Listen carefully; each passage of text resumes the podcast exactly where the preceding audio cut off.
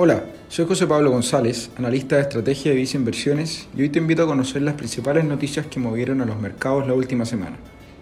La semana pasada, los mercados accionarios internacionales presentaron movimientos positivos, donde los temores en torno a las potenciales crisis de los sistemas bancarios, tanto en Estados Unidos como en Europa, se han ido disipando tras los colapsos de distintos bancos como el Silicon Valley Bank y Credit Suisse, entre otros.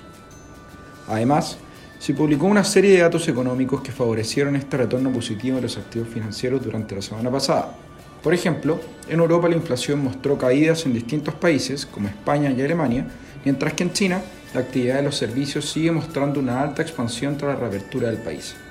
Además, en Estados Unidos, los datos de ingreso y gasto de consumo personal mostraron un descenso respecto a los meses previos, lo que es importante para la Fed ya que este es uno de sus datos favoritos para monitorear la inflación. Con todo esto, para el caso de los índices accionarios de Estados Unidos, el índice S&P 500 cerró la semana pasada con un alza de un 3,5%, mientras que el índice tecnológico Nasdaq cerró con un alza cercana a un 3,4%. En la región europea, los mercados también cerraron la semana con alzas, donde el índice regional Eurostock 50 presentó un alza de un 4,5%. En los mercados de países emergentes también hubo una recuperación y el índice regional MSCI de Latinoamérica, que mide el retorno de, los, de estos países de esta región en dólares, cerró con un alza de un 5,7%, donde por ejemplo los retornos de la bolsa de Brasil y Chile presentaron alzas de un 3,1 y un 1,4% respectivamente en sus respectivas monedas de origen.